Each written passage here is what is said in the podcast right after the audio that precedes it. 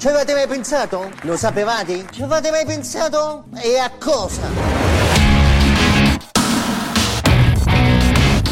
Ciao, stai ascoltando Pillole di Bit.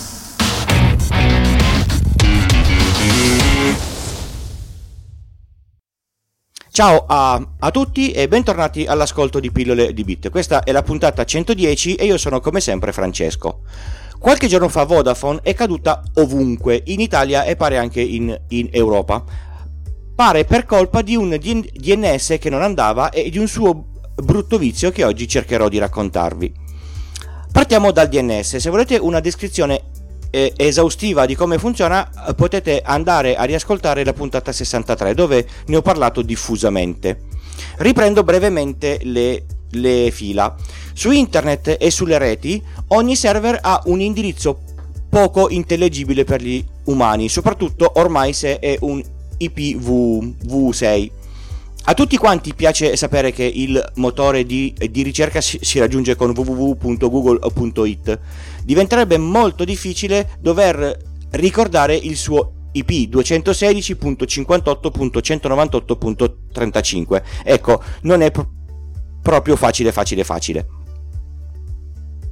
Questo servizio di conversione da nome a indirizzo è fatto dai DNS. Praticamente tu chiedi al DNS il nome del sito, il DNS ti risponde con l'IP, quindi il tuo browser su internet cerca con l'indirizzo.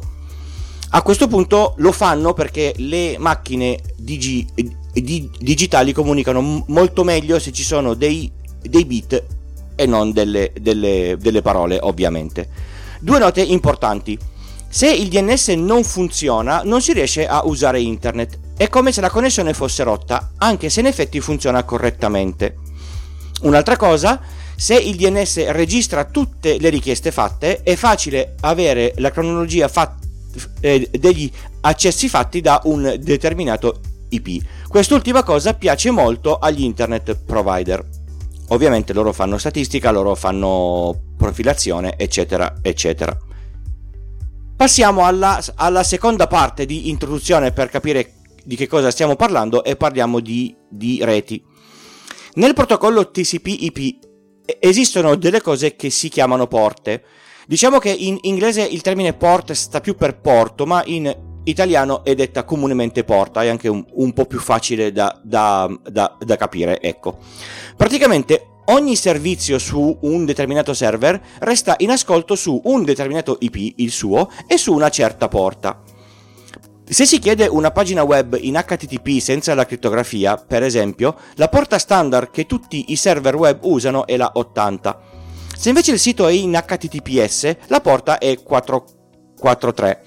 Ce ne sono molte e potrei farvi altri esempi, come per esempio la 21 e l'FTP, la 22 e l'SSH, la 23 e il Telnet, eccetera. Le porte sono 65.535, quindi ogni indirizzo IP nel mondo può avere questa quantità di servizio.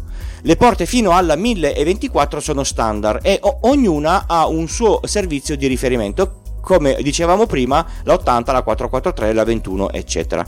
Se volete più dettagli sui protocolli di rete potete ascoltare la puntata 36. Ormai Pillole di Bit è diventato un podcast che si autoreferenzia. Torniamo al DNS. Le chiamate DNS vengono fatte sulla porta 53. Quindi se chiedete ai server di Google una risoluzione DNS, accedete all'indirizzo 8.8.8.8 sulla porta 53. Tralascio la questione dei protocolli TCP o UDP, complicano le cose e non fanno la differenza sul succo del discorso di oggi. Quindi dal PC parte la chiamata verso quell'IP e quella porta. Nella normalità questa cosa non viene filtrata e la richiesta arriva come è nata. I router possono fare alcune attività, diciamo, divertenti. Possono intercettare il traffico su una determinata porta e farci qualcosa. Ad esempio, bloccare il traffico su quella porta. In questo caso, se si bloccasse la porta 53, nessuno riuscirebbe più a usare il DNS e quindi nessuno navigherebbe più, a meno che non conosca gli indirizzi IP della destinazione. Però in certi casi Senza il nome il server web non sa su quale sito mandarvi. Questa cosa potrebbe essere utile nelle reti aziendali. Il server DNS è interno ed è l'unico autorizzato a fare richieste DNS all'esterno.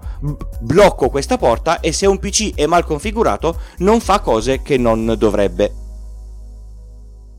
Possono fare sempre i router una cosa più interessante: possono prendere il traffico su quella porta e modificare l'indirizzo di destinazione. Ed ecco a voi il transparent proxy. Io imposto come DNS sul mio PC quello di Google, quello di Cloudflare o quello che voglio io. La richiesta passa dal mio router e questo lo redirige al server che vuole lui. Quindi, per chi ancora non lo sapesse, Vodafone fa questo servizio o di servizio sulla rete. Puoi impostare qualunque DNS sui dispositivi interni alla tua rete e tutte le richieste verranno sempre passate al server DNS deciso da Vodafone. E se il DNS di Vodafone si rompe, nessuno va più da nessuna parte. Ecco il problema. Era successo con Team anche qualche anno fa. Internet non va, non capisci perché, impazzisci e poi cambiando il DNS scopri che era proprio colpa del loro DNS. Io da quel momento sulla mia rete ho il primo DNS che è quello di Google, il secondo è quello di Cloudflare. In questo modo se cade uno c'è l'altro. Avete appena imparato un buon sistema per verificare se i problemi sono di connettività o di DNS. Ma come si aggira questa cosa per Vodafone? In realtà non è facile. Se il router è quello dell'operatore e non ci potete mettere le mani. Ho letto su internet che dopo anni di proteste pare che con le Vodafone Station Revolution, quindi le ultime, passando esclusivamente dall'app, si possa disattivare questa cosa qua. Comunque sempre viva il modem libero. L'unica vera alternativa che avete per usare dei DNS di terze parti è attivare una VPN. Cloudflare fa questo servizio praticamente in maniera molto molto facile. Vi ricordo come sempre che trovate tutte le informazioni e i contatti relativi a questo podcast sul sito Pillole di Bit col punto prima dell'it. Trovate le note dell'episodio e i link per le donazioni, che sono sempre bene accette e mi danno un grande aiuto a tirare avanti con il podcast. Da un po' di puntate a questa parte c'è anche l'intero script della puntata, così se ve lo volete leggere per riferimento futuro. Il metodo più facile per comunicare con me è entrare nel gruppo Telegram del podcast, una piccola community di un po' più di un centinaio di persone, alla quale si accede da www.pilloledibit.com/telegram. Da qualche puntata c'è una novità, ho attivato un server Discord con un sacco di stanze tematiche dove si può discutere degli argomenti del podcast, proporre cose nuove e chiedere informazioni. Come si arriva? www.pilloledibit, sempre col punto prima dell'it, /Discord. Il gruppo Telegram non lo cancello, quindi sentitevi liberi di scegliere la piattaforma che preferite. Se ancora non avete gli adesivi, c'è un form da compilare con i vostri dati e a fronte di una piccola donazione ve li spedisco direttamente a casa. Da oggi c'è una novità: potete donare in abbonamento. Ho predisposto la pagina Patreon che ormai usano tutti per questo e altri miei progetti. Potete raggiungere la pagina Patreon a Pillole di Bit, sempre col punto prima delete /Patreon. Se vi abbonate a uno dei vari servizi, oltre a donare e a sostenere il podcast, avete qualche vantaggio extra. Lascio a voi la scoperta degli extra direttamente dalla pagina Patreon. Non è che voglio diventare ricco col podcast, ma almeno vorrei arrivare a coprire le spese. E come vi ho raccontato nella puntata 100, le spese non sono proprio poche se si vuole fare un lavoro fatto bene. Ho altri 2 podcast, uno molto più nerd, Gcookies, che lo trovate su www.gcookie.es, l'altro che non è tecnologico, parla di Torino, la città dove vivo da sempre. Lo trovate sul sito www.iltucci.com/a Torino tutto attaccato. E parliamo ora del tip della settimana, niente di tecnologico, diciamo che mi è venuto in mente perché ho fatto un lavoro grosso in ufficio e mi è tornato molto molto comodo. È un consiglio che potrebbe cavarvi di impiccio quando dovete fare un lavoro e vi serve etichettare anche temporaneamente una o più cose. Io per esempio ho avuto a che fare con 150 tablet e se non le avessi etichettate sarei diventato matto.